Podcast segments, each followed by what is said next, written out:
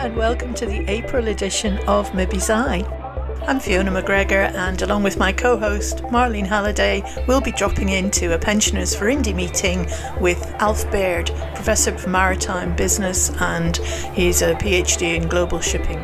This month, we're looking at the question of Scotland's ports just who does own them, and why do we have no direct links from Scotland to the rest of Europe? It's a fascinating discussion and a real eye opener. We're very grateful to Pensioners for Indy for sharing it with us.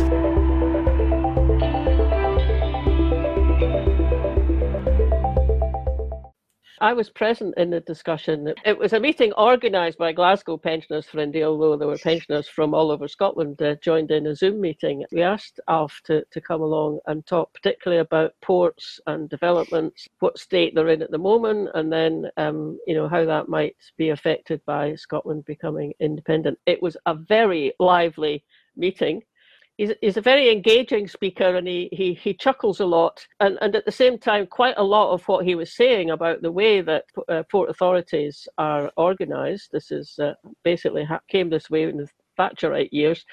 Mm-hmm. Unfortunately, a lot of what he was saying was quite depressing. So during the meeting, someone said, I'm just feeling depressed now.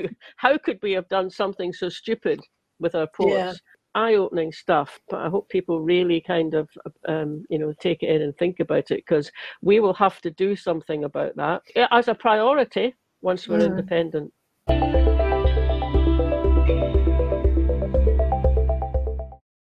hello everybody ports has uh, begun to get uh, quite a lot of political interest recently but uh, historically ports were and shipping uh, was regarded politically as uh, what, what my former colleague David Begg used to call the Cinderella mode.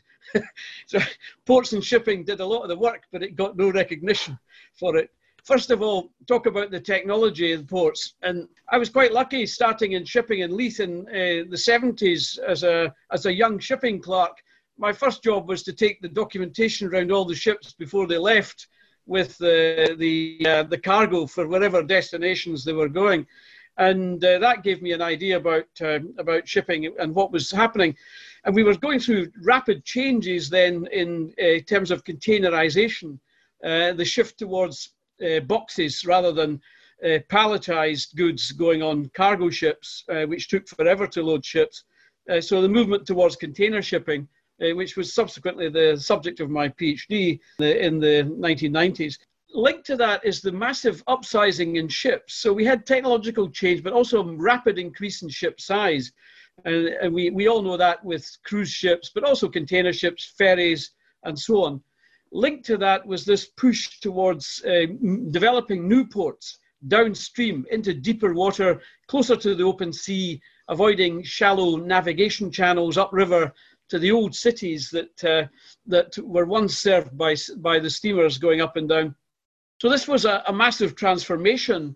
But also we had some uh, developments in urban centres for, for ferries, for example. Urban ferries were uh, developing, as we see in many rivers around the world, except in Scotland, I have to add, uh, uh for urban commuter ferries. Some of you may well know the, the, uh, the Thames Clippers operation on the Thames, which has fast catamarans running up and down the, the river able to link new developments on the river, housing developments, commercial developments. And this was quite common in many places Australia, Canada, America, and throughout Europe. Uh, and subsequently, I did two studies in, well, two in the Clyde and one on the Forth, uh, proposing development of urban ferry services, which I couldn't get any government takers on that. uh, but uh, Clyde River Bus uh, was, was an option that uh, Thames Clippers on the, the company that runs the Thames Clipper services on the Thames from Greenwich up to the House of Commons with about a dozen ships. They were interested in running that, uh, in tendering for that if the council ever got round to doing that. But uh, the council in, in Glasgow at the time decided uh, more bridges was the priority, not using the river uh, as an urban, as a transport artery. But that's uh, beside the point. So we have that technological background, uh, and of course, well, when I was in shipping in the 70s and 80s in, in Leith, we were proposing then a new port for the Firth of Forth, uh, and that was never uh, taken seriously by the Port Authority or by government. But we couldn't handle even then the biggest cruise ships, and they still can't handle the biggest cruise ships even today at Leith. Uh, so there's a serious problem here with uh, provision of port facilities. Just to, to then go on to the legal aspects, we had in the uh, 1990s, well, with the Thatcher era, of course, a completely different ideology coming in uh, using uh, Friedman economics, which were misinterpreted largely but the legal aspect it was, was first of all changed with the Ports Act in 1991, which allowed the ports to privatise. Uh, before that, we had trust ports. Trust ports also are a bit of an alien concept as far as Scotland's concerned. and, and the literature historically going back into trust port uh, mechanisms and models is that uh, trust ports were also a mechanism for acting in the interests of trustees if you like.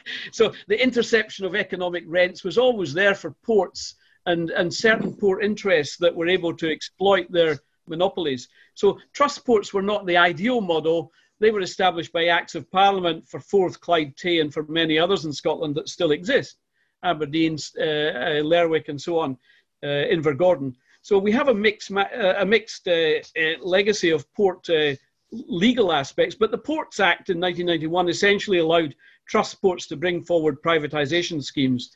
And very quickly, Forth, Clyde, and Tay were privatised. Uh, and Forth uh, subsequently floated on the London stock market. Clydeport uh, bought by a management buyout team who quickly became multimillionaires and, and then sold on the port to the next owner. And then subsequently, the port was uh, bought, acquired by Peel Ports of Liverpool or, or rather Channel Islands uh, ownership. Uh, so it's an offshore equity fund. So essentially, these ports became owned by offshore private equity funds. The problem is that the ports are split into three functions uh, in terms of the legality of them. Uh, the first is they are landowners. The second aspect is they are operators of all the activities within the port. And the third aspect is they are regulators regulators of the navigation, regulators of new port developments, and the ability, they have the ability to tax shipping and trade. So every ton of trade and every ton of ship coming into the Forth Clyde or Tay can be taxed. Uh, and they are taxed by, at the moment, offshore private equity funds that own them. so it means that all the money earned through this taxation on shipping and trade is leaked out of the economy. And just to give you some idea of the kind of losses involved in that, where, where you do have municipal owned ports in Scotland uh, are at uh, Shetland and Orkney. Uh, Sullom is the big oil terminal in Shetland, owned by BP, but it's regulated by the council. Uh, as a port authority, Shetland Islands Council. And in Orkney, the Sullom Voe oil terminal is administered, uh, regulated by the Port Authority, which is a department also of the council in Orkney. And these are the two councils that have been able to build up massive oil uh, res- oil fund reserves, if you like. And it's basically from the ability to tax tankers. So all the tankers that have come into Shetland and Orkney over the, last 30, 40 years have uh, been levied a tax on them, and the councils have gathered that up and stuck them in the bank account and build up their uh, multi-million pound uh, reserve funds uh, which they still use today for various social goods. Alternatively, on the Forth and Clyde, the oil tankers and other ships, all the taxes levied on these ships has simply been extracted out of Scotland. And therefore, the local communities have not gained access to that at all, one single bit. And in the case of Hound Point on the Forth, that is, is probably into the billions of pounds uh, extracted over the last 30 years by Forth Ports all I would say on the legal aspects of ports is these three areas landowner, operator, and regulator. Globally, the normal model for the private sector is to be the operator. And this involves the government still retaining land, the port land as owner, and regulator. So government can regulate and own the port land, but lease it out to private operators. That means government on the continent, for example, and globally this model is the norm. Uh, eh, they retain control over port planning, port development, port investment, and they control and regulate the operation of the or the, the activities of the private operators. They can even impose price restrictions and, and also guarantees on freight volumes and tonnages going through ports so that the private operator has to deliver uh, on, its, on its commitment to running a port concession. Now, we don't operate that model, but that's the model which is the most common globally. Uh, uh, and a country doesn't really need to sell off its port land uh, and to uh, in, in totally in, in totality uh, and also give away its regulatory powers to offshore private equity funds to get an efficient system. In fact, you the end of the, the end result is you don't get an efficient system. You get an abusive monopoly power that simply exploits that monopoly no end. On the, the political aspects, uh, it really brings it down to uh, political ideology, uh, which we, we see in the UK, this extreme model of port privatisation, which sold off the port land, the port regulatory powers, as well as the, the utility function, the port operations. And in, in the global model is, is totally different to that.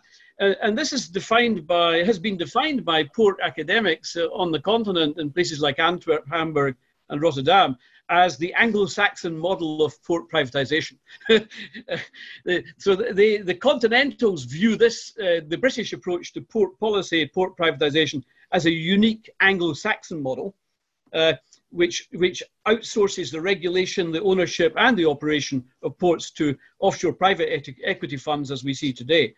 Whereas the continental approach is what they call the Latin model, and that's where the mayor usually owns and runs the port or the city council runs the, and owns the port. And they then concession out the terminals to the private operators, the Maersk's, DP World, whoever, on 30 year leases. So it means the council, the city, the state, whether it's Rotterdam, uh, Hamburg, wherever, uh, they control the port. Uh, uh they control the planning of it and the development of it, the regulation of it, and the operations as far as the private sector are concerned are regulated by the government. Uh, so it means the private sector has to, they can rent terminals, but that's really about it. And they can put in place the cranes and the superstructure. And this is the continental model, really is a split of infrastructure and superstructure in the ports. So the continental or global model is really the government's put in place the port infrastructure and the, uh, the private sector put in place the superstructure, which is the cranes, the sheds, the systems to run the port and manage the ships, and they do all that. But the Port Authority has an ongoing function to control safety, navigation, uh, and economic efficiency, if you like, so that uh, private actors don't intercept too much of the economic rents. Bear in mind that uh, ports can make an, or break an entire country's economy. And where we give away our ports to the private equity funds offshore, they can completely destroy our economy uh, through that mechanism. And that's also why uh, most countries, in fact, all other countries outside the UK, even the United States, uh, don't adopt this model. This model, the ports are regarded as utilities, but they're also regarded as strategic for, for the economic sustenance of the entire country uh, for the import and export of everything, uh, but also for defense and other purposes. So I'm not sure whether that's the technological, legal, and political aspect. And just to quickly go to the economic aspect, uh, I, I, hope I've still got you with me. but the uh, the public, uh, there is the aspect that ports, uh, major ports particularly, are public goods, uh, and this is well understood in economics uh, for port economics globally. Uh, ports are uh, utilities, essential utilities for a people to survive. The difficulty with port investment being done by the private sector is that port investment tends to be very, very lumpy. It's very, very big, uh, lumpy investment to create a new seaport. Uh, it's very long term. A port investment will last centuries. Uh, so these are things that the private sector don't generally, are not generally able to undertake a long-term lumpy investments like this. Private sector, especially offshore private equity funds, are looking for returns after six or eight years, not after 50 years or 100 years. So this is why we don't see any new ports in Scotland or, or large-scale ports serving international markets is because we've relied on the private sector to do it. And globally, the private sector don't do that. It's the public sector, the state that has to finance uh, and proceed with planning for large scale, long term port investments, basically because they're very lumpy, very long term.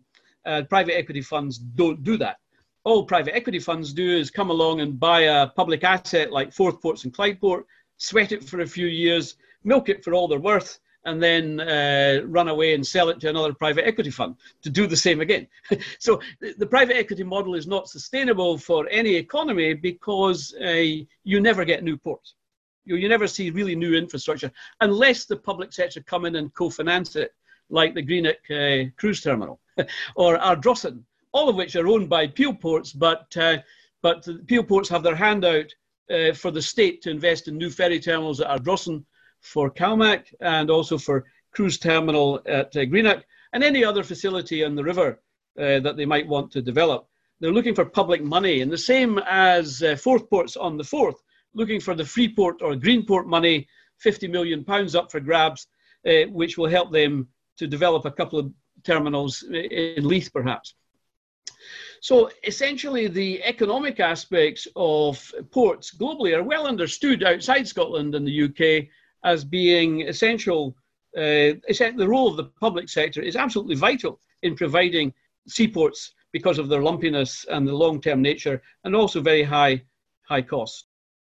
The final aspect here is I uh, just want to talk about the social aspects because if we link back to the technological aspects, we're all aware that our old docklands became obsolete, whether it's the Clyde, the Forth, uh, the Tay, and so on. These, these uh, old uh, uh, docks became obsolete because the shipping technology had fundamentally changed. Bigger ships going downriver required new facilities. And that pre- presented a great opportunity for social uh, and urban revitalization of the waterfront which has passed us by to some extent.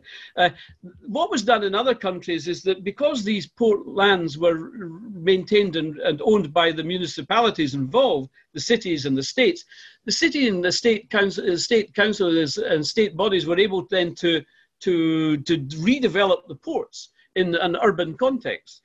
Socially affordable housing, commercial developments, and other aspects could be done relatively quickly. So we, we rapidly saw a redevelopment model that's very common across the world, whether it was uh, Vancouver, Yokohama, uh, Genoa, Barcelona, Gothenburg, Rotterdam, Amsterdam, all these great city ports uh, and others, uh, more modest city ports around the world, were able to redevelop their obsolete docklands for urban use.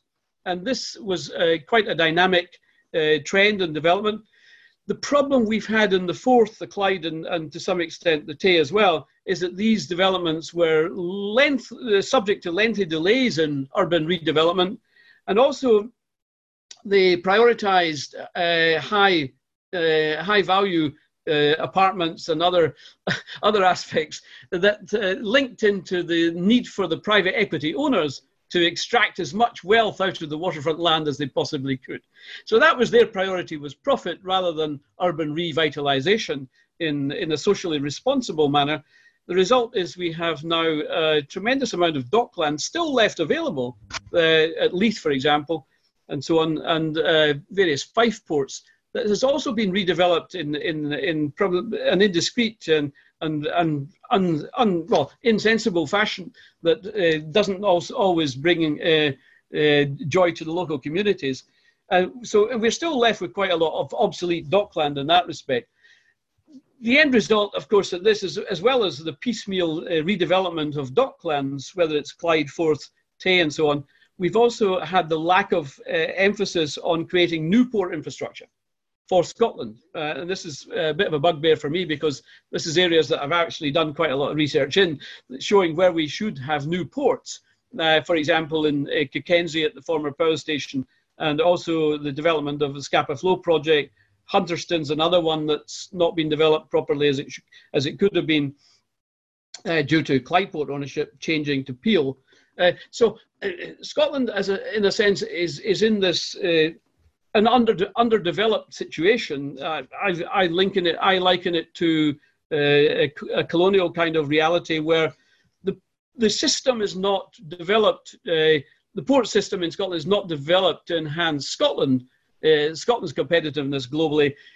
the port system in Scotland and, and the economy largely is just largely there to develop uh, and to, to support the core nation, as it were, the needs of the core nation, which is, is, is the UK or rather England. And most of the port developments we see are in the, in the south of England. Uh, and we don't see the same impetus or incentive to develop anything north of the border, which means that our ports are in, in a dire state now, uh, no longer relevant to, to much of modern shipping. And, and, therefore no longer attractive to modern shipping, and also very expensive because the private equity funds tend to have very high tariffs that chase business away. Uh, so it's actually chasing sh- trade and shipping away. Uh, therefore, I think the, the conclusion to all this is that we, we actually need in Scotland uh, a modern uh, maritime policy. Uh, and this has been drafted by myself and, and Roy Pedersen before, uh, and it was given to the SNP Westminster Group. In fact, they commissioned it. But as soon as they showed it to civil servants, they jumped up and down and said, oh, you can't do that. So the, the, the problem is, of course, that the, the Scottish Government, Holyrood, is still working to a London agenda on transport policy internationally.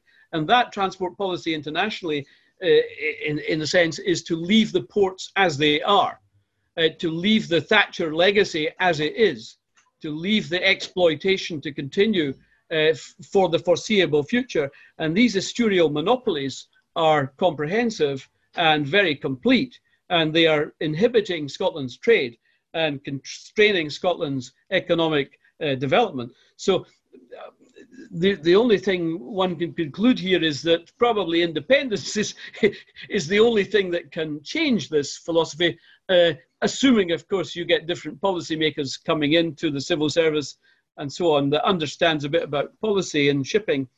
I have to say, just to finish, that uh, that uh, the, the, most of the projects I worked on, the European projects with port operators and port port policymakers, uh, it was quite obvious that the civil servants on the continent were quite often had education in port policy, port economics. Often they had PhDs, doctorates in port development policies and, and shipping policy and so on. Whereas our civil servants here in, in Scotland, none of them seem to have that expertise. They don't have an understanding of the importance of seaports uh, and how they can make or break an economy. Uh, and that's very important. So ports are really in, on the continent they're regarded as engines of the economy, they, where you facilitate trade. Uh, but there is an understanding as well where you lose control of ports and give it to um, to the, the offshore private equity groups, then that can really constrain an economy's uh, growth and development. And that's largely where we are at the moment when we are independent, how do we change that? Do we have to buy out these uh, companies or do we just go and nationalize them? Because something radical is needing done. First of all, a lot of the port facilities uh, are obsolete as far as ports are concerned, uh, and therefore should be redeveloped uh, in, in, in perhaps a non maritime function. Leith, for example, has a, a couple of hundred hectares of available dockland that could quite easily be filled in and then filled and then developed for socially affordable housing. Instead of that, we're we're now building uh, tens of thousands of properties, houses on the green belt outside Edinburgh. Uh, and all of it, a lot of it on Duke of Buccleuch's land, so he's earning a fortune out of this as well. so, but Leith, so Leith should have been uh, redeveloped. The, there is also an environmental issue in Leith as well, which is the the water of Leith doesn't actually flow to the sea; it's blocked in by the, the lock entrance and cofferdam that was installed in the 1960s. So it's actually an, an environmental nonsense as well. But the private equity fund uh, that own it want to extend its life and use it for, for these green uh, energy developments offshore, which in my view is, not, is the wrong, wrong decision. Uh, the other thing is, is ports, uh, public bodies do have recourse to compulsory purchase orders one of these uh, might have might have been employed for Inchgreen Dry Dock uh, uh, to use it for uh, shipbuilding or ship repair.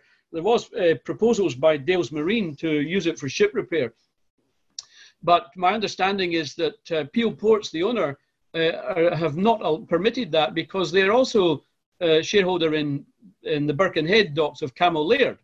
So the, the Cammell Laird repair and, and ship repair and shipbuilding facility is owned by the owner of Clydeport, as it were, Peel Ports, and they don't want to see the same competing facilities arising on the on the Clyde. So the Inchgreen dry dock is the biggest dry dock in Scotland, one of the biggest in, in Europe, uh, and could easily be used for for ship repair or even shipbuilding. And I know that Jim McColl wanted to use it for shipbuilding before the, the Ferguson's issue, which is another issue we might talk about. But the idea, what Peel Ports, the owner of uh, the Clyde is, uh, Ports, is, is, is proposing to do uh, with uh, Inchgreen is to use it for ship recycling. Now, as you know, ship scrapping is, is, not, is not an aspect of the business we, we, we should probably be going down. It's, it tends to be uh, only go to an area where there's very low labour costs and high unemployment and also spare shipyard capacity. So it's probably the last thing we should be doing is ship recycling uh, at, uh, at Inchgreen. Uh, so, yeah, uh, some of the ports are are, obs- are, the port capacity is obsolete, so shouldn't be it doesn't need to be acquired anyway. Uh, but the compulsory purchase order should be applied for certain port facilities that are left derelict and disused for, for too long. Uh, and that includes areas of Leith, perhaps, and, and, and perhaps the Clyde as well. Uh, uh, the other aspect is the port authority fun- function, uh, where you're managing hundreds of square miles of estuary. Uh, so the Clyde estuary management, if you like, or port authority jurisdiction runs from from uh, the nautical college further inland, I think, way down to Arran. So you have a private offshore equity company controlling. He's the river policeman, essentially. Uh, that, that, that's an offshore private equity group police the river. Uh, and they run, they control pilotage, they control everything on it. It's the same on the Forth, from Stirling all the way down to almost uh, Eyemouth. you, you have hundreds of square miles of navigable waterway and many port facilities on the way controlled by private equity groups. Uh, and these are completely uh, alien uh, management concepts outside the UK. No sensible government anywhere would allow that kind of control of its of their strategic estuaries. But Scotland has been left with that legacy. So my proposal would have been to, to reinstate public port authorities, not necessarily as owning the ports initially, but regulating the rivers and taking that regula- these regulatory powers off the private equity groups first question I put up, Alf, was um, just wondering about uh, is the policy for Scottish ports, is all that devolved to Holyrood or is it still reserved to, reserved to London? Keith Brown, when he was Transport Minister, asked the very same question to me. and, and uh, he didn't know whether ports were devolved. we asked the Department for Transport in London, and they came back with the answer yes, ports are devolved. It came as a shock to the SNP, believe it or not, to understand that they actually are responsible for ports in Scotland, uh, but they don't have a policy for them. And that, that's the problem. The other problem they have is the port system, uh, the privatized system. The legality of that is enshrined in Westminster Act the Ports Act enabled these ports to be privatized. So, and that gave them all these powers and responsibilities of public authorities. So, port authorities are called authorities for good reason. They have powers to fine people, they have powers to police estuaries and rivers. They have, poli- they have powers to prevent navigation. They have powers to levy taxes. They have all these public authority powers. And we've just willy nilly in the Thatcherite policy of the 90s, given it to the private banks to exploit us completely. Uh, and it is crazy and insane. Uh, and I'm not sure whether Keith, Keith Brown rather got that, but uh, my proposal to him was he really needed to do something about it. But I think he's, his civil servants basically said, yeah, devolved uh, Parliament in Scotland doesn't have the power, doesn't have the power to make these, to take these authority functions off the private equity groups. That's been given by Westminster. So, although Westminster can say Scotland has responsibility for ports, it doesn't have jurisdiction over ports. And that's a different thing. So, it's a bit of smoke and mirrors, really. We don't really have the power. we don't have the jurisdiction. Until we're independent, we won't have the jurisdiction to, to change the law. You have to be able to change the law to take these regulatory powers off the ports and then develop a national port plan that uh, that it fits the economy and the nation of Scotland. and we have we, we, we have, we have a, a crying need for modern port facilities uh, to serve Scotland.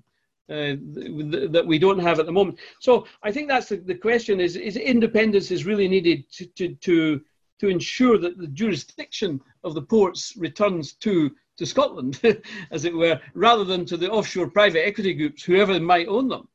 And our ports are traded as asset plays by private equity groups. So uh, Forth ports were owned by the stock market. Then they were went, took private. They went. They became owned by a Cayman Island fund. Now they're owned by the the, the Canadian Pension Fund, uh, registered wherever. Uh, Clydeport is owned by Peel Ports, which is part owned by Deutsche Bank, which has registered offices in the Channel Islands. Uh, Dundee is lumped in with uh, the, the Forth. So essentially, we have no control. These ports can be sold on to any Tom, Dick, or Harry, or, or Russian oligarch or or anybody. Uh, anybody with enough cash can come along and buy a Scottish port, or indeed a Scottish airport, because the airports mind are in the same ballgame uh, as our, our, our energy companies largely. So all our utilities are traded on by private equity groups. Ports are really just one part of that. So Scotland is really just an asset play for international money. Uh, uh, which is which is facilitated by Westminster laws, of which Holyrood can do nothing question about the Rosyth ferry. I was interested in what appeared to go wrong there and whether you thought yeah. it could or should be reinstated. Well, as it happens, I did a, a, couple of university projects on this, funded by the European Commission back in the back in the day, back in the nineties. In fact, the research on this goes back to the 80s. uh, in fact, when I was a shipping agent in Leith in the 70s, we were wanting to get a direct ferry service to the continent. Uh, but various problems appeared uh, in this. The Superfast project was interesting because it, it developed through basically my proposal to Scottish Enterprise was to run a tender. Previous to, to 1990, well, in the 1990s, the Scottish government or the Scottish office at the time before devolution, uh, their, their argument was that uh, Scotland's best prospect for connections to Europe was to improve the roads to Hull. And this was the, the view of civil servants in Edinburgh. was, and of course, the Port of Hull loved this because then they, they could market North Sea ferries from Hull as the gateway to the, the gate, Scotland's gateway to the continent. And they did that uh, very effectively. Uh, but uh, I managed to convince Scottish Enterprise to run with a tender. Uh, and this a tender was uh, for a European ferry service was quite common, was starting to become more common on the continent, especially in the Mediterranean where Mediterranean countries were, if they wanted a ferry service between Italy and Spain, they'd just run a tender uh, and select one and maybe give a, a, little bit startup funds to do it. So we ran a tender and we uh, selected uh, superfast ferries. I was part of the selection panel, uh, fortunately, and, and we selected superfast ferries and they provided a world class. Uh, a world-class sol- solution to 100 million euro ships uh, in 2002 started the route May 17th and uh, it was a, a, amongst great fanfare. But it wasn't uh, it wasn't contracted uh, under what the European Commission advocate is under their motorways of the sea policy. Governments can actually contract these motorways of the sea like you contract a motorway on the road. And by, by giving an eight or a 10 year contract to a provider of the capacity, the ferries in this case, the motorway on the sea, uh, as it were, uh, we could have contracted that, we should have done so, and that was my suggestion. But they didn't do that. They just uh, let uh, Superfast run the service. The problem with Super, uh, Superfast's um, operation, however, was mainly related to the port of Rosyth. And that related to the fact that there wasn't uh, sufficient storage facilities at Rosyth for freight and for trade cars. Uh, and Superfast wanted to handle, wanted to carry a lot more trade, a lot more freight, a lot more trade cars, but they didn't have the space at Rosyth. They weren't given enough space at Rosyth to do that. It has quite narrow aprons. The second factor was that the port, the private port owner, kept on increasing the port charges. Uh, so every year the port charges went up and up and up, and eventually Superfast decided enough, was enough, and that's when they put some of their vessels on other routes elsewhere. Uh, one was between uh, Finland and Germany, Sweden and Germany, and the other they sold to the French state line to run on the channel route. Uh, so the, the problems were really mainly to do with the port and the fact that Scottish government, govern, uh, government didn't introduce a contract on that route as they could have done under the EU Motorways of the Sea policy, which I have to say I helped draft uh, with, with my Spanish colleagues and other colleagues, uh, some of whom did a, actually a PhD on the subject with me. But the, the Motorways of the Sea policy is they, was there, is still there for member states and neighbouring countries to align together and to tender ferry services between uh, international ferry services between member states and neighbouring countries uh, and to provide them with support, financial support, uh, which could be uh, several million euros a year. Road transport is, for freight anyway, is provided free in the sense that the roads are free, whereas the motorway of the sea has to be provided by the ship owner. So there's not, not a level playing field in that sense. And rail, uh, uh, as well, is, is heavily subsidised for the infrastructure. So sea transport is not subsidised, but it is allowable under the motorways of the sea policy. So that's that's what uh, that's what should have happened. The Scottish government, however, has has refused to provide any financial support for this, uh, and we're stuck with Rosyth. I should mention that the Cockenzie development, which I've supported for a long time, having first studied it back in the 1990s for Scottish Power as, as a cruise and ferry port, the Cockenzie uh, port would have been much prepared by Superfast and would have been done, I think, had uh, had this, the power station not been given a reprieve because the power station at Cockenzie was due to close before 2000 uh, under EU law, but was given a reprieve for another decade or so. So this, that's the only reason the superfast ferry service or the, the Rosyth terminal was developed for ferries. The Rosyth terminal is problematic also because it's, it's, it's, it's much further upriver and it, it has a, is subject to shallower uh, channel depth and uh, the bridge clearance is quite low. So that's why big cruise ships can't use Rosyth. it's too far up and it's too it's under a low bridge or three low bridges. so if you you have a bridge clearance there of about 42, 43 meters, and some cruise ships and even ferries going well over 50 meters, so it can't go under the bridge. It's not ideal. Uh, and the extra steaming t- trip upriver was not uh, helpful to Superfast in terms of profitability. But essentially, Superfast did make a profit after the four or five years of operations. They were making a profit. They were carrying uh, a large number of people, cars, and freight. But the problem was the, the port infrastructure was limited, the port charges were too high, and the government didn't put in place a proper motorways of the sea contract. I remember being totally flabbergasted with, with, with, the whole Ferguson thing. I mean, we've got a coastline the length of China, we've got about 90 inhabited islands, and we don't seem to be able to have a successful civilian shipbuilding industry. Why didn't the Scottish Government just risk flinging the money at Ferguson's, even though their track record was bad? I mean, it's all we have and everything. Why didn't? Why do you think they didn't do something to to, when we needed ferries, I have to say I've done quite a lot of research on the ferries sector and uh, globally, internationally, and worked with quite a lot of naval architects. Uh, naval arch- my studies are mostly to do with ship economics. So I can I can look at this from from what are the best ships, what are the good ships that are being built, and what are the really bad ships. Uh, and we get then to the standpoint that uh, CalMac's ships are into the really bad ship category. The, the origin of that is within the company itself uh, within, and also influenced by the preference of the trade union, the RMT. Uh, now, they specify a certain ship that nobody in the right mind in the shipping industry would ever specify. It's, it comes out extremely high cost, extremely inefficient, extremely heavy, uh, extremely costly, and takes forever to build, as we can see.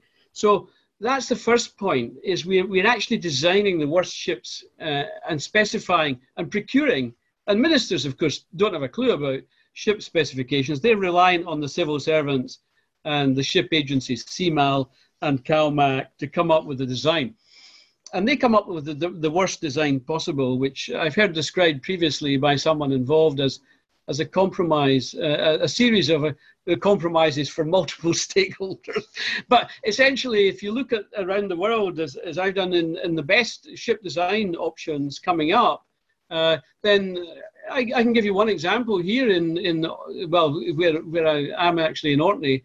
Uh, we have uh, Pentland Ferries, who has twice now bought uh, a low cost catamaran medium speed steel catamaran from Asia.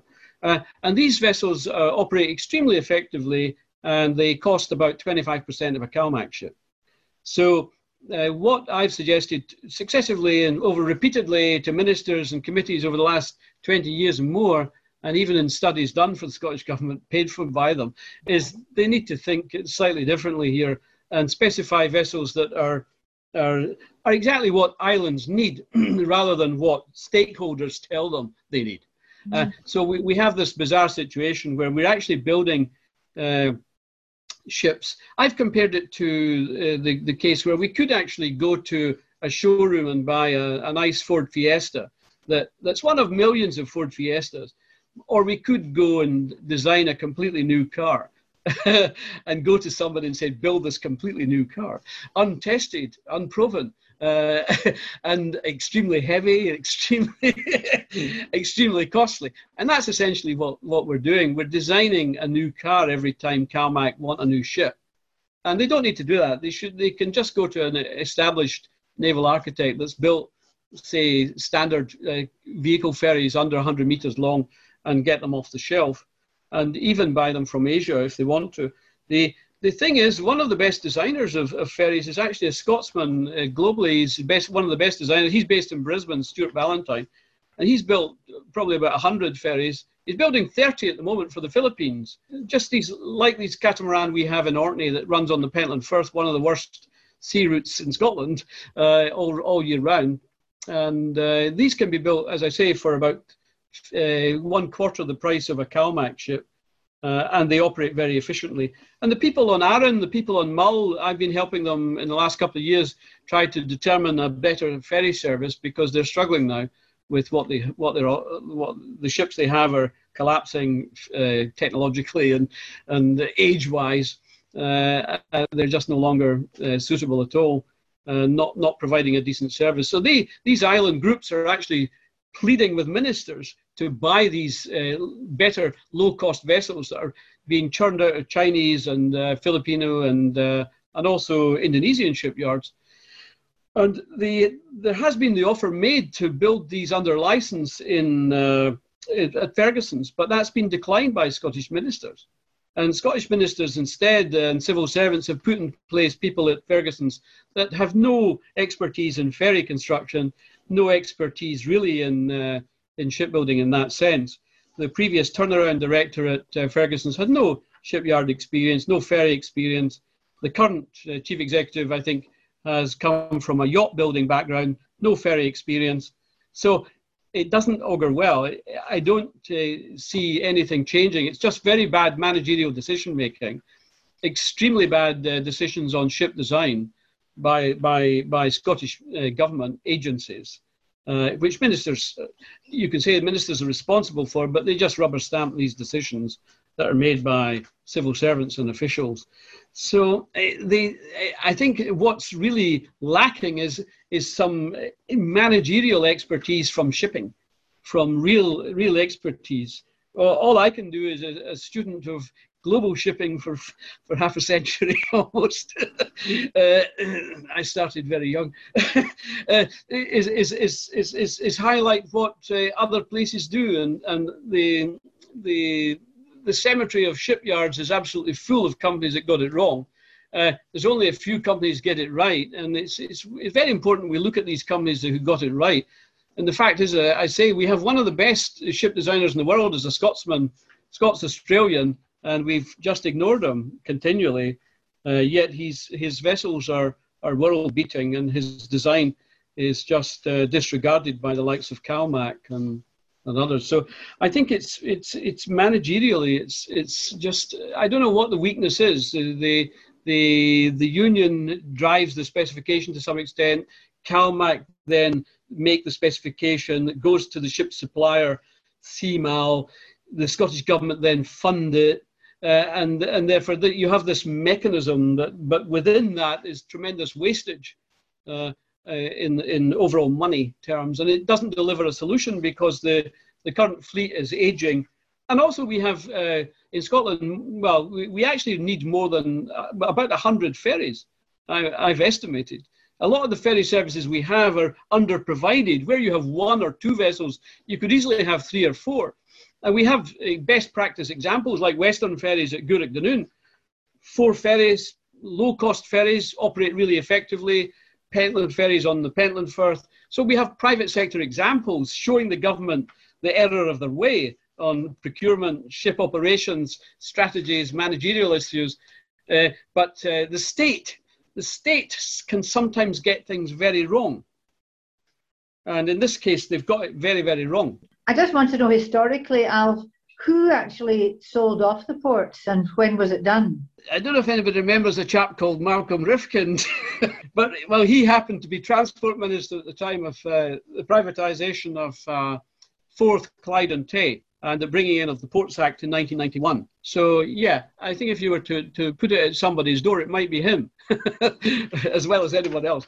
Mrs. Thatcher sold a, a few ports beforehand under negotiated sales. The British Rail Sealink ports system was broken up. I don't know if you remember, British Rail Sealink uh, was the ferry company running from all the packet ports that connected by rail Stranraer, Dover, Fishguard, Holyhead, Harwich these places. So all these ports were given away to Mrs. Thatcher's best friend at the time, a man called James Sherwood, who owned Sea Containers and was a big uh, backer of the Tory party, apparently, back in the day. But uh, yeah, so that was it. So they, they sold off all the ports. Uh, another big ports group, which was sold differently, was uh, called Associated British Ports, AB Ports and they own Southampton, the ports, all the ports on the Humber, most of the ports in South Wales, and also ports such as Troon and Ayr. So AB ports were also sold off, and they are now also similarly owned by an offshore private equity group. So basically, all the British ports industry, like uh, all other industries or most other industries, including water in England, were sold off. But the problem was they were sold off without any plan to modernize ports they were just given away and the regulatory powers were given with them. So it, it allowed these private equity groups to simply dominate the UK port system to a large extent. Uh, and that's what uh, I think led to certain uh, crashes that we had, uh, economic uh, problems, with tremendous uh, change in the balance of trade over the last 30 years.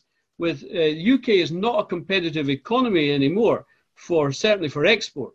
Uh, exports kind of collapsed. As, and the UK was mainly a, a, a, place for import of trade. And when we had a shortage of port capacity back around 2008, 6, 8, we had a shortage of port capacity in the UK. And this was just before the financial crash. A lot of logistics companies in, in the UK were migrating to the continent because uh, the ports there were providing more capacity. So we actually lost a lot of economic activity because of this port, this this unusual port policy of just giving the entire port sector to the to the offshore banks, as it were. Uh, uh, and yeah, Pri- Malcolm Rifkind was uh, was the guy responsible. I keep hearing the statement that um, that ports in Scotland after independence wouldn't be economically viable because it's basically if you're an exporter it's cheaper to put your stuff on a lorry send it down to the south of england and go across for a much shorter uh, sea voyage than say going from Rosyth or Cockenzie, wherever we, we, we might end up. So is, is, is that true? The argument uh, historically has been that uh, it, it's perhaps uh, cheaper or faster to send a, a trailer load of uh, goods down to Dover and to, to go across that way. But I think over the last 20 years, that argument has, has completely reversed, largely because road congestion in England is, is getting worse and worse. and also, the cost of road transport is very, very high. The other thing that we have is a shortage of long distance road drivers, truck drivers. So these things are, are difficult to overcome. Uh, the actual, the other aspect here is road capacity is, is not easy to increase. So if you have road congestion, it's not easy to, to increase the capacity. Uh, whereas on the ship shipping side, it's just a case of adding another ship. Yeah, so the other thing about the superfast service, of course, is they introduced quite a fast connection of 16 hour trip time, which was competitive against most, uh, oh. most trucking options, especially when you get to truck um, uh, driver rest periods and so on. You have to include the driver rest periods in that. But essentially, uh, the economies of scale are important here. And I go back to the very first point in the, the talk I just gave was on technology. And the technology in shipping is advancing all the time.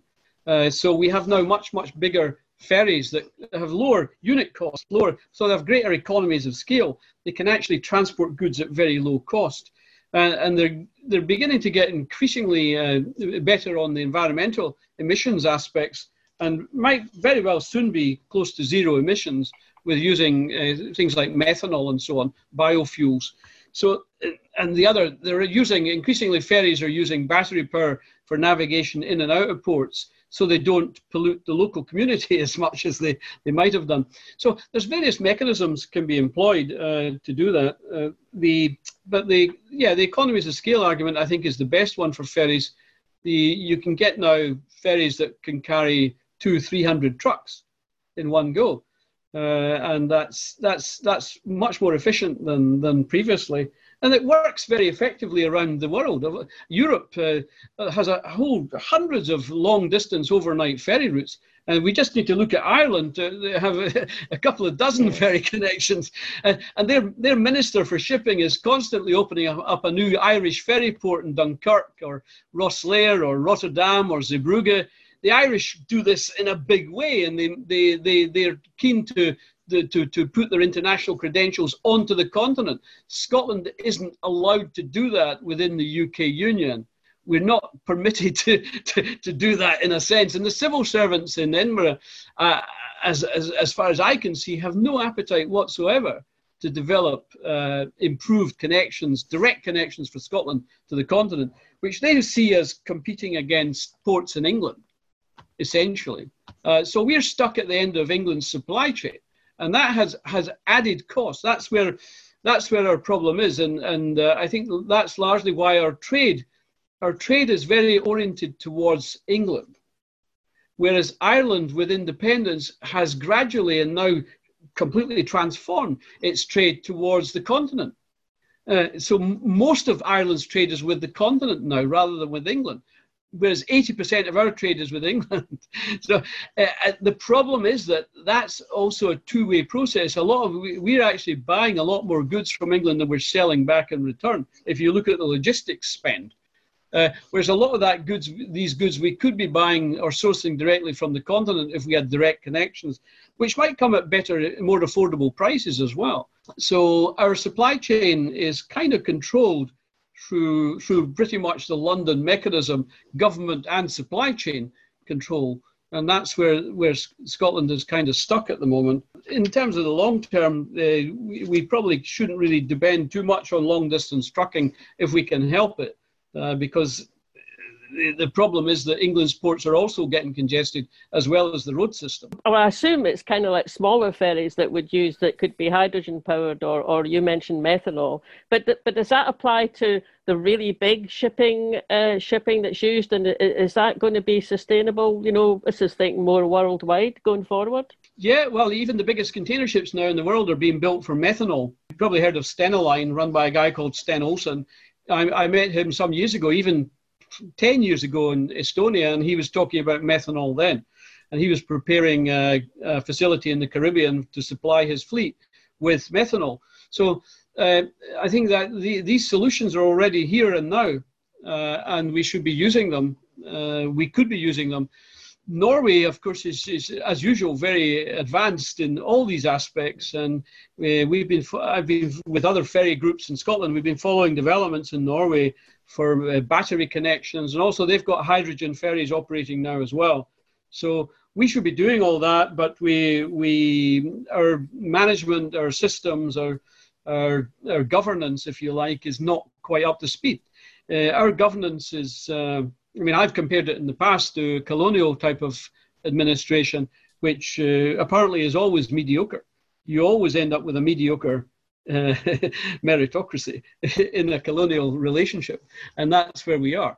Uh, at the moment, if you look at our economy, our everything about us is, is in that aspect pretty close. Uh, our, our, systems, our, our, economy is largely underdeveloped. Uh, in, in, if I, I, look at us globally compared to other Uh, if you look at former colonies, for example, that have liberated and, and developed, there's so many around the world, from Dubai, Singapore, Malta, you know, various African countries, Indian, Asian countries. The first thing they do is develop their seaports. Uh, even Estonia, the first thing it did on independence from Russia, from Russian imperialism, was to develop the, uh, the Estonian national shipping line and develop uh, Tallinn port. And now Tallinn port handles, well, I don't know, maybe 30, 40, 40 ferry arrivals a day. And it's got two massive new cruise terminals. Once a country is liberated, it, can, it has to develop its infrastructure, it has to develop its trade. It has to it has to reassert its presence in the global system, and and I, I, I once heard the, the ports being described as uh, by the, the mayor of Hamburg, uh, former mayor of Hamburg, Henning Voscherau, uh, as, as, as the, the, the mouse through which continents speak to each other. This is what, what we're lacking. Uh, when, when I started in shipping, we had uh, I was the agent for Iceland Steamship Company, Netherlands Steamship Company, Hamburg, uh, Finnlines, uh, various other companies. Uh, so we had these ships coming into Leith in the early 70s. and and we, we had these cultural connections with these peoples as well we were the consulates. We were we were dealing with passengers as well as uh, trade and goods. Uh, we were we were selling everything back to these countries. So Scotland had very good, uh, quite a diverse export situation at the time.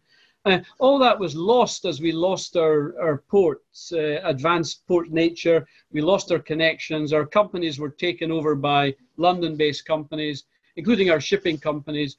Our ports, uh, I mean, the Forth is basically owned by the Port of London, Tilbury. uh, the, the Clyde is owned by the Port of Liverpool, all offshore owned. So these are basically just uh, deteriorating assets. Uh, and these companies won't invest in new ports for Scotland uh, because that's not in their strategic interest. They, so they'll let these ports simply wither away and become property, uh, property plays and, and that's what happened. Uh, but the problem is, we our economy declines with this. Our economy loses its competitiveness, and we lose these cultural connections, these international cultural connections that ports have historically always had. Uh, and the ports are what make the cities at the end of the day as well. Uh, without the ports, our cities of Dundee, Edinburgh and uh, Glasgow would, would be much, much less than they are today. Uh, but we need to reinvent our, our focus on seaports and connectivity, uh, intra European and globally, if we, if we want to play our part in the international, uh, in, the, in, in, in, in the world. Uh, it's a bit like uh, Winnie Ewing saying, "Stop the world, we want to get on." But we, we need our we need our port infrastructure to play that game. Uh, and we could actually play quite a quite an important role, but it requires uh, liberation from from the current uh, mentality that we have. I found that entirely fascinating, and I've learned so much that I'm really depressed now. you know, I am absolutely yeah. depressed and angry, but but you know, it frustrated. You had uh, spoken before about the proposal for Scapa Flow to be yeah. a kind of terminal and what I regarded as a kind of uh, resurrection of the puffer system of bringing goods back round the coast of Scotland from Scapa Flow. Uh, and then there was in the paper, uh, it's Aberdeen port expansion. The government are going to fund that or put money towards it. Is that yeah. in the right place? And also, how do free ports fit into all this now? On Scapa Flow, uh, I, I was, uh, well, I, my PhD was in container shipping, and I used to run a container feeder service out of the Forth to, to the continent back in the day. Uh, so I knew I knew a fair bit about container shipping, and I did a, a PhD with uh, Sealand at the time, who were the biggest container line in the world, and they were the inventor of container shipping, Malcolm McLean. So, so the the study of transshipment terminals was was part of that. Uh, and it was quite clear that transshipment terminals around the world were developing outside cities. Uh, uh, and it was preferably as far away from cities as you could get, uh, because city congestion was a serious problem for big ships and, and also for draft of ships and so on. So what was clear that offshore transshipment terminals were developing, and they were uh, usually on former naval bases, uh, whether it's Malta, Singapore, Hong Kong, of course, uh, Dubai, Aden, Panama as well, Suez, where the canals intersect. So you were developing, you were seeing the development quite a quite a lot of uh, offshore transshipment hubs developing Freeport, Bahamas, and so on, and a few other Caribbean islands, where they, they didn't serve the local market. They were just an intersection between ships. Uh, going from A to B and, and C and so on. And the key thing was in this literature that came out, the theory on transshipment was a bit like aviation as well, is that uh, it was dependent on what was called intermediacy. Uh, if a port was uh, in, an, in a strategic location on an intermediate uh, sense uh, between regions, between major regions, then it could be used as a trans- it could potentially be used as a transshipment hub. Uh, and increasingly, it was former naval bases that had natural deep water. And naval bases, of course, are always positioned at strategic locations like Malta and uh, Gibraltar and so on. And that's where they are. Uh, Scapa Flow came into that because uh, Scapa Flow is, is on the Pentland Firth. It's at the entrance to the North Sea, between the North Sea and the Atlantic. It's, uh, it's the second route into the North Sea as opposed to the English Channel, which, as many of you will understand, is extremely congested with shipping. Uh, there are quite a number of container ships routed via the Pentland Firth, uh, going transatlantic to the to Canada, to the U.S. East Coast, the Gulf Coast, South America, Caribbean, and through Panama, also to the U.S. West Coast, uh, U.S. West Coast of South America, and also through to Australasia and Asia via as a, a, what they call a westabout routing through Panama. So ships can go this way and do go this way. And the idea for Scapa Flow was then to assess that. And uh, I was working within the Orkney Council Harbours Department for several years with, with, the Director of Harbours on various port projects, and one of them was a, a container terminal. And we, we then marketed that internationally, and we, we did the studies on the engineering and found that the former naval base at Lyness on Hoy could be developed into a container hub, a small scale container hub of less than 800 meters of quay at quite low cost. Uh, and if we could find an operator for that, then then that, that would give it the go ahead. So the council were very keen on it. We developed all the plans, did all the engineering studies. The director of harbours were quite content that this could all be done. Bear in mind that Scapa Flow handles the biggest ships in the world. Oil tankers do ship to ship transfer here and we have the oil tanker terminal in Flotta. There's offshore moorings handling the biggest uh, ships in the world without a problem. And there's a tug fleet here, pilotage fleet. All this can be done relatively quickly. And uh, so we, we, we found a, a, an operator that wanted to develop it with us, which is actually the developer of the Malta Freeport, uh, which is a big container hub in Malta, uh, uh, handling millions of containers a year and he wanted to develop this here, and he was willing to take the concession, a 30-year concession, if we could build the terminal. and uh, the council here, with funding it has, plus Highlands Enterprise, plus Scottish Government, plus European funding, could all be put in place to do this. Uh, we then recruited, uh, or we were about to recruit a container terminal manager when the government decided to pull it uh, for some unknown reason, which I'm still unsure about, uh, because we had done a lot of work over several years to get uh, to get to that stage. And what they decided to do instead was to give the port location to the Wave Energy Company uh, or the energy research company EMEC. Uh, which uh, they gave it over to the Pelamis wave machine. The, this was a decision I think ultimately made by Fergus Ewing at the time, so they gave the, the terminal over to Pelamis Wave Machine. Instead of recruiting a container terminal manager, they recruited uh, a renewable energy manager. so the whole emphasis quickly changed. This was about 2009-10. So that, that, was, that was what happened with Scapa Flow is the, the, the Scottish government decided against it, uh, even although there was a willing tenant, even although the Port Authority was willing to go ahead, and even although there was market uh, interest in developing it as a container hub. Uh, so that was a really unfortunate uh, situation. I don't know if you know, but Pelamis Wave Machine had about 50 odd million of public money put into it and eventually went bust and uh, the council bought the thing for a pound. so, so, it was a complete failure of alternative, and we, we kind of lost the container port project out of that. But the container port project is still there for if it was marketed uh, properly again and I'm quite sure it would uh, be attractive. Bear in mind that all the ports on the continent are full now. Uh, there's ships queuing up. There's lack of capacity. There's lack of capacity even in the UK. Uh, and the other thing about Scapa Flow as a container hub, it's not just about the zero deviation time for the mainline ships passing through Pentland Firth going into Scapa Flow. There's hardly any deviation time. Also, your average feeder distance from Scapa Flow is less than from southern North Sea basin ports. So if your feeder markets are, for example, Dublin, Greenock, Liverpool, Oslo, the Baltic, Scandinavia, uh, Iceland, Faroe, and so on. And bear in mind that Icelandic container ships are passing through here every day, north and southbound, providing an, an existing network available. Then the whole system could be up and running quite quickly, uh, and that was not a problem. Uh, so your average feeder distance would, was less as well. Overall, we estimated at the time that the container lines would be saving of over $100 a container uh, going via Scapa Flow.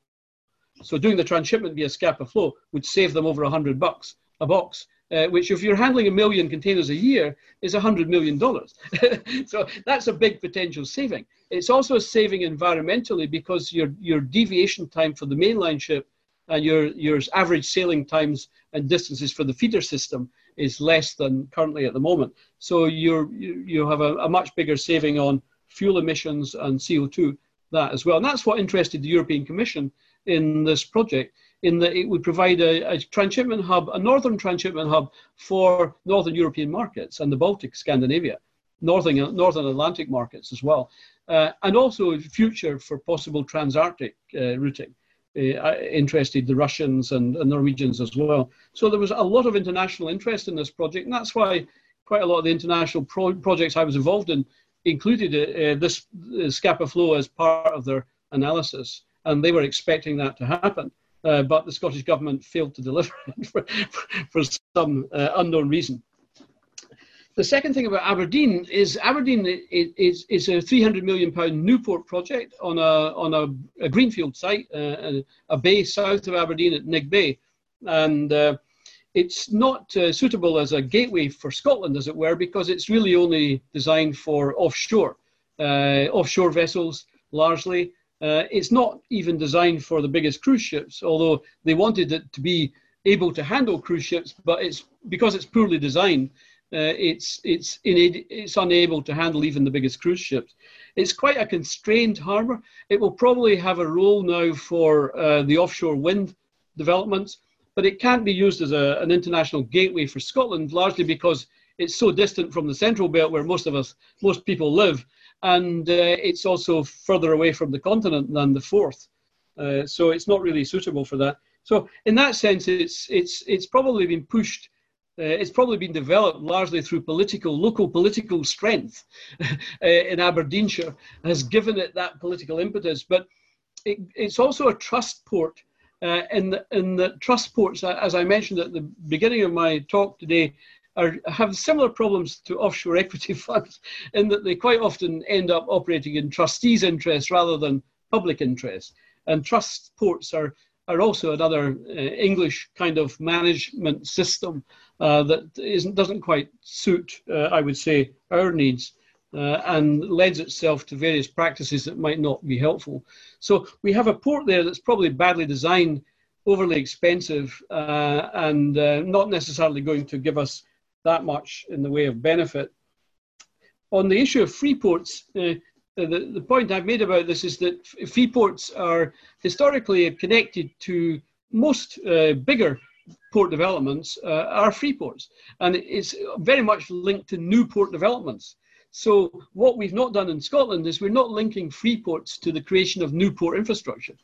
For example, I would I would have uh, advocated uh, and have advocated that if we were developing Cockenzie as a European gateway port for Scotland for ferries and cruise ships and so on, that might also be potential for a, a free port, where uh, which would be designed to develop trade for the port largely, not as a place where local companies can jump in and get tax free benefits. It has to be usually free ports internationally are connected with growing trade for the port. Scapa Flow is another one that might lend itself to freeport activity. We had a lot of interest in, or, uh, in Orkney as a, as a kind of North Atlantic centre for seafood processing and, and distribution. Bear in mind that all the seafood is caught in the North Atlantic uh, between Iceland, Faroe, Russia, Norway, uh, Shetland, and Orkney and, the, and Scotland as a whole. and could easily be the, the, the, the actual function of a container hub is, is part of its function, or one third of its function, is, is, is moving empty containers around from trades of areas of uh, supply and demand. Uh, and particularly important here would be refrigerated containers for goods like seafood processing and, and transport. And that kind of thing could be very important. Also, uh, forest products and uh, and food and food and drink in general. But sea, uh, free ports are really, I would say, linked to more so uh, development of new port infrastructure, new advanced port infrastructure, particularly container terminals. Uh, uh, and particularly offshore hubs, if you like.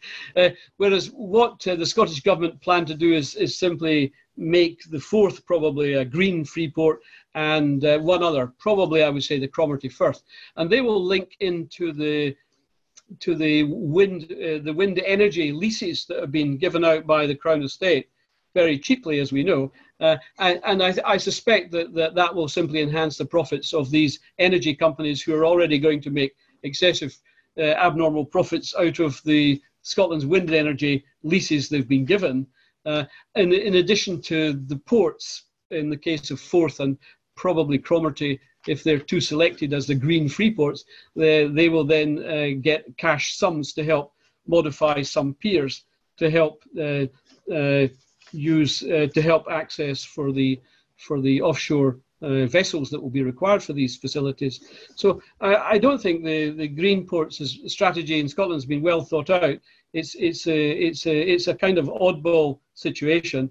It's been renamed Green Free Ports which I assume is going to be linked to the to the lucrative uh, offshore leases that have been given out by the Scottish Government, Crown Estate, to the offshore energy companies, the international energy companies that will uh, further exploit Scotland's resources. So uh, it's not much to write home about. Whereas free ports in general are not about, they're about widening the competitiveness of a, a country's economy in the sense of developing new port infrastructure that facilitates a wider uh, growth of trade in general across a whole range of commodities. And that's probably what we needed to think about if we thought, if we were thinking green ports was the way to go. But I think fundamentally our problem is we don't have modern port infrastructure to begin with.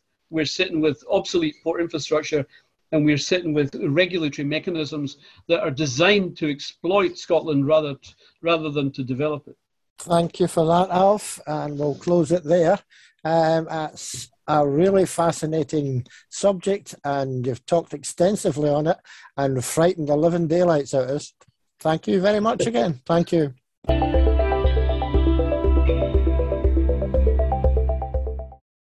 I was fascinated and raging, absolutely raging. And just the um, vulnerable position we've put ourselves in is is horrifying. Exactly, and if someone said, you know, take a guess, who do you think runs the, the port authorities? You, you know, you might say, oh, the government. You, you might say, oh, it'll be London. You might even say, is it the local authorities where the ports are? But I, I wouldn't ever have thought of saying, oh, it's run by hedge funds. Yeah, offshore, offshore hedge vehicles. Yeah, yeah, yeah. absolutely. Yeah. Anyway, right. it is really, really, it's a really cracking discussion. So there we are. I hope you found that as fascinating as we did, and perhaps as motivating as we did to fight even harder for independence so we can sort this mess out. And we'll catch you again next month. Yeah. Bye for now.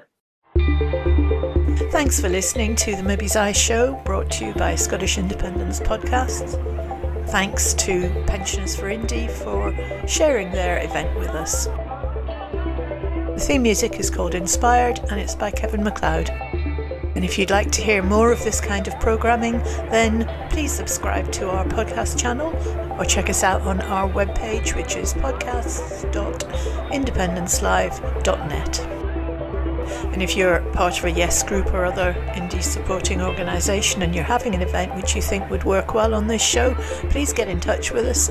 You can email us indielivepodcasters at gmail.com or get us on Twitter at Scottish Indie Pod.